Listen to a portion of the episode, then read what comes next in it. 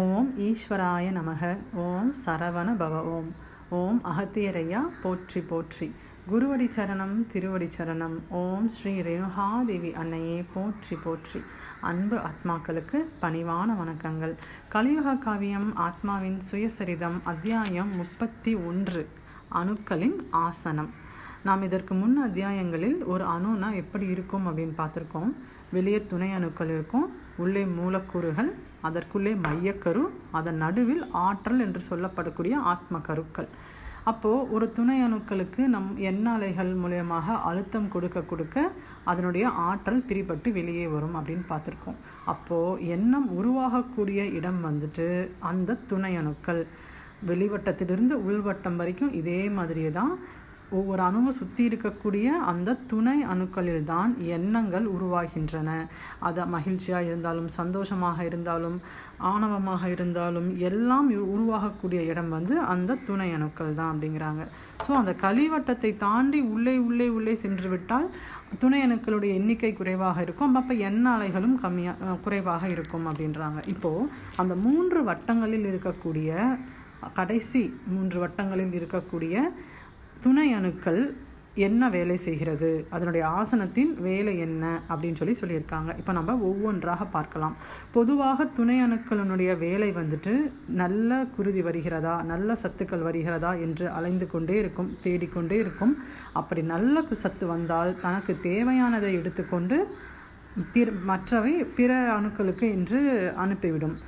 இல்லை, ஒருவேளை தீய சத்து வந்தால் எவ்வளோ தன்னால் எடுத்துக்க முடியுமோ அவ்வளோத்தையும் தனக்கு எடுத்துக்கிட்டு மற்ற அணுக்களுக்கு அது போய் சேரக்கூடாது அப்படின்ற ஒரு நல்ல எண்ணத்தில் அது எடுத்துக்கும் அப்படின்னு சொல்லி பார்த்தோம்.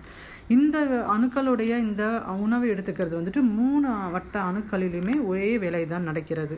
ஆனால் எண்ணங்கள் மட்டுமே வந்துட்டு ஒவ்வொரு வட்டத்திற்கும் வேறு வேறு மாதிரி இருக்கும் அப்படின்னு சொல்கிறாங்க. அப்போது உணவு எடுத்துக்கிறது, அதுக்கப்புறமா எண்ண அழுத்தத்தின் மூலமாக ஆற்றல்களை பிரிப்பது என்பது ஒரு பொதுவான ஒரு வேலை.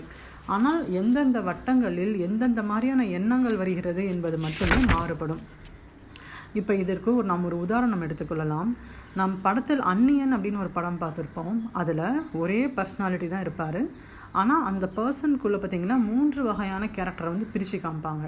இப்போ நம்ம கடைசி வட்டம் அப்படின்னு எடுத்துக்கிட்டோம் அப்படின்னா அது வெறும் உடலை சார்ந்தது மட்டுமே தான், அந்த எண்ணங்கள் அனைத்துமே. அப்போது அதில் வந்துட்டு அம்பின்னு சொல்லி ஒரு கேரக்டர் இருப்பார். ரொம்ப அமைதியாக இருப்பார், சாதுவாக இருப்பார், தன் வேலை உண்டு தான் உண்டு அப்படிங்கிற மாதிரி அவர் போயிட்டு வந்துட்டு இருக்கிற மாதிரி காமிப்பாங்க. ஸோ அதை வச்சு நம்ம ஃபஸ்ட்டு வட்டத்தை கம்பேர் பண்ணி பார்த்தோம் அப்படின்னா அந்த எண்ணங்கள் வந்துட்டு எந்த மாதிரி இருக்கும்னா, பசிக்குது, தூக்கம் வருகிறது, இவ்வளவு உணவு வேண்டும், எப்பப்பெல்லாம் பசிக்குதோ அப்போல்லாம் பசிக்கிற உணர்வு வருகிறது, வெறும் உடல் சார்ந்த எண்ணங்கள் மட்டுமே கொடுக்கும் முதல் வட்ட அணுக்கள். அதுக்கப்புறம் 2ஆம் வட்டம் செல்வோம். அப்போது அந்த படத்தோட கேரக்டரில் அடுத்த கேரக்டர் வந்துட்டு அன்னியன் அப்படின்னு ஒரு கேரக்டர் வருவாங்க. அன்னியன் கேரக்டர் என்ன பண்ணும் அப்படின்னா, யார் யாரெல்லாம் தப்பு செய்கிறாங்களோ அவர்களுக்கு கருட புராணத்தின்படி தண்டனைகள் கொடுக்கும். அது நல்லது செய்கிறவங்களெல்லாம் விட்டுரும், கெட்டது செய்கிறவங்களுக்கெல்லாம் தண்டனை கொடுக்கும் அந்த அன்னியன் கேரக்டர் அப்படின்னு சொல்லி நம்ம பார்த்தோம். அதில் அதே மாதிரியே இங்கே 2ஆம் வட்ட அணுக்களை எடுத்துக்கொண்டோம்னால் நம்மளுடைய பாவ புண்ணிய கணக்குகளுக்கு ஏற்ற மாதிரி எண்ணாலைகளை அது கொடுத்து கொண்டே இருக்கும். நல்ல கர்மாக்களை செய்தால் நம்ம நல்லது செய்தோம், அதை செய்தோம், இது செய்தோம்னு மனதுக்கு இதமான எண்ணங்கள் வரும். இல்லை நம்ம யாருக்காவது தீய காரியம் ஏதாவது தெரிஞ்சோ தெரியாமலோ செய்திருந்தோமானால் அதற்கு ஏற்றாற் போல் எண்ணாலைகளை உள்ளே இருந்து அனுப்பி கொண்டே இருக்கும். அடுத்தது 3ஆம் வட்டம். அதில் 3வது அந்த படத்தில் வந்து ரெமோன்னு ஒரு கேரக்டர் காமிப்பாங்க. அந்த கேரக்டர் வந்து காதல் செய்கிற மாதிரி காமிப்பாங்க. அப்போ நம்ம இங்கே 3வது வட்டம் அப்படின்னு பார்க்கும் பொழுது இதில் வந்துட்டு நமக்கு ஆணவம், அன்பு, இந்த 2 விஷயத்த சம்மந்தப்பட்டது தான். நம் ஆணவம் மிகுந்தவர்களாக இருந்தால் ஆணவமான எண்ணங்களே வந்து கொண்டிருக்கும். நான் பெரியாள், நான் அதை பண்ணிடுவேன், நான் இதை பண்ணிடுவேன், அந்த மாதிரியான. அன்பாக இருந்து கொண்டே இருந்தோம் என்றால் அன்பு இல்லை, அன்பான எண்ணங்கள் நம்மை நோக்கி வந்து கொண்டே இருக்கும். ஸோ அந்த படத்தோடைய 3 கேரக்டர் வந்து நமக்கு இங்கே கடைசி 3 வட்டங்களோடு வந்துட்டு நம்ம வந்துட்டு ஒப்பிட்டு பார்த்துக்கலாம். ஒரு புரிதலுக்காக இது சொல்லப்பட்டது. ஸோ அப்போ இதே மாதிரியே வந்துட்டு இந்த 3 அலைகள் எண்ணங்களுமே மாறி மாறி வந்து கொண்டே இருக்கும். எப்போ இந்த 3 எண்ணங்களில் இருக்கக்கூடிய அந்த துணை அணுக்களும் உயிர் பெற்று ஒரே நேரத்தில் 3மே வந்தால் அந்த படத்தோட கிளைமேக்ஸில் வந்து பார்த்தோம்னா ஒரே நேரத்தில் 3 கேரக்டர் மாறி மாறி மாறி மாறி வரும். பார்க்குறவங்களுக்கெல்லாம் டென்ஷன் ஆகிடும். அப்போ அதே போன்று இந்த 3 வட்டங்களில் இருக்கக்கூடிய எண்ணங்களும் ஒரே நேரத்தில் பிரிந்து வெளிப்பட்டால் அப்பொழுது ஒருவருக்கு பாதிப்பு ஏற்படும். அதற்கு பெயரே ஹைப்பர் டென்ஷன். ஸோ நம்ம பிபின்னு சொல்லுவோம், ஹைப்பர் டென்ஷன் அப்படின்னு. அது வரதுக்கு இதுதான் காரணம் அப்படிங்கிறாங்க. அப்போ இந்த மாதிரி தொடர் எண்ணாலைகள்லாம் வந்து கொண்டே வாழ்க்கையில் இருந்து கொண்டே இருந்தால் எவ்வாறு அதை நிறுத்துவது அப்படின்னு சொல்லியிருக்காங்க. இப்போது நாம் முன்பே பார்த்தது போன்று இந்த அணுக்களில் உள்ளே இருந்து நமக்கு எண்ணங்கள் வருகின்றன. அப்போது இந்த எண்ணாலைகளை நாம் நிறுத்த வேண்டுமென்றால் அல்லது குறைக்க வேண்டுமென்றால் நாம் எண்ணாலைகளை அதை நோக்கி செலுத்த வேண்டும். அதற்காகவே இந்த மந்திர உச்சாடனம், நாம சங்கீர்த்தனம், அதுக்கப்புறம் இந்த தியானம் செய்வது, இது எல்லாமே வந்துட்டு நம்ம கடவுளை மனதில் வைத்து வைத்து செய்வதனால் நாம் அணுக்களை நோக்கி எண்ணங்களை செலுத்துகிறோம்.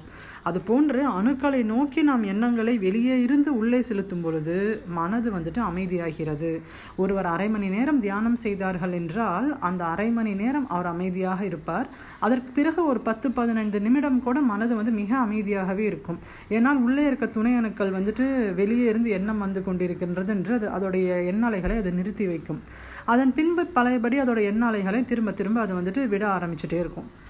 அப்போது தியானம் பண்ணும்போது மட்டுமே எண்ணலைகள் வந்துட்டு கம்மியாகுது. தியானம் செய்த ஒரு 10 நிமிடங்களுக்கு மட்டுமே அது தாக்கம் இருக்குது. அப்படிங்கும் பொழுது வாழ்நாள் முழுவதும் எவ்வாறு எண்ணலைகள் இல்லாமல் இருப்பது அப்படின்னு பார்த்தோமானால், அந்த மைய ஆற்றலை பிரித்து எடுத்துவிட்டால் அந்த துணை அணுக்களுடைய வீரியம் அனைத்தும் குறைந்துவிடும். எப்பொழுது துணை அணுக்களுடைய வீரியம் குறைகிறதோ அப்பொழுது எந்த எண்ண அலைகளுமே தோன்றாது. அப்போது நமக்கு வாழ்க்கையில் ஆழ்ந்த அமைதி கிடைக்க வேண்டுமென்றால் நாம் செய்யக்கூடிய விஷயம் எதுவாக இருக்கணும் அப்படின்னா, துணை அணுக்களை நாம் பிரித்து உள்ளே இருக்கக்கூடிய ஆற்றல்களை பிரிக்க வேண்டும். அப்போ உள்ளே இருக்கக்கூடிய ஆற்றல்கள் அனைத்தும் பிரிபட்டு வந்துவிட்டால் வெளியே இருக்கக்கூடிய துணை அணுக்கள் அனைத்தும் உறங்கிவிடும். அப்பொழுது நமக்கு எண்ண அலைகளே இருக்காது. எவ்வாறு ஒரு கடலில் கரையோரத்தில் மட்டுமே எண்ண அலைகளினுடைய சப்தங்கள் இருக்கின்றதோ அதே போல் நமக்கு கடைசி வட்ட அணுக்களில் எண்ண அலைகளுடைய அந்த வெளிவட்ட அணுக்களின் துணை அணுக்களினுடைய அந்த எண்ணலைகள் அதிகமாக இருக்கும். உள்ளே செல்ல செல்ல கடலானது அமைதியாக இருப்பது போன்று நாமும் ஒவ்வொரு வட்டத்தை தாண்டி தாண்டி உள்ளே செல்ல செல்ல செல்ல அங்கும் ஒரு ஆழ்ந்த அமைதி நிலவும் அப்படின்னு சொல்கிறாங்க. ஸோ இப்போ நமக்கு ஏற்கனவே தெரியும் எவ்வாறு வந்துட்டு அணுக்களை எல்லாம் பிரித்தெடுப்பது என்று. முதலில் ஆரோக்கியமான உணவு, ஆரோக்கியமான சூழல், அப்புறமா வந்துட்டு சுத்தமாக சமைப்பது, நல்ல எண்ணங்களுடன் சமைப்பது, நல்ல கர்மங்கள் செய்வது, அன்புடன் இருப்பது, இது போன்ற விஷயங்களை நாம் தொடர்ந்து செய்து கொண்டே வந்தோமானால் நம்முடைய வெளிவட்ட அணுக்கள் அனைத்தும் பிரிபட்டு உள்ளே இருக்கக்கூடிய ஆற்றல் வெளிவரும். அந்த உள்ளே இருக்கக்கூடிய ஆற்றல் உடலை சரி செய்யும், மனதை சரி செய்யும், சுற்றி இருக்கக்கூடிய சூழ்நிலைகளை சரி செய்யும். இது அனைத்தையும் சரி செய்துவிட்டு அனைத்தும் உறங்கிவிட்டால் நமக்கு எண்ண அலைகள் அதிகமாக இருக்கவே இருக்காது. நம்முடைய ஆன்மீகத்தினுடைய ஒரு முக்கியமான குறிக்கோளே வந்துட்டு நமக்கு எண்ணங்களை கடந்த நிலை அப்படின்னு நம்ம பார்த்துருக்கோம். அப்போ எண்ணங்களை கடக்க வேண்டும் என்றால் நாம் தியானம் அது இது செய்கிறது ஒரு பக்கம் இருந்தாலும் கூட இது போன்ற ஆரோக்கியமான உணவு, அன்பை பெருக்குவது, நல்ல விஷயங்களை செய்வது, இதுவும் அதனோடு சேர்ந்து செய்து கொண்டே வந்தால் நமக்கு எண்ண அலைகள் இருந்து விடுபட்டு ஆழ்ந்த அமைதியுடன் நம் வாழ்க்கையை தொடரலாம். இந்த பதிவு இதனுடன் முடிகிறது. புத்தகத்தை முழுமையாக படித்து முழு ஞானம் பெறுவோம். இப்பதிவில் உள்ள நிறைகள் அனைத்தும் குரு அன்னையை சாரும், குறைகள் அனைத்தும் என்னையே சாரும். ஏதேனும் குறை இருப்பின் மன்னித்தருளுங்கள். நன்றி.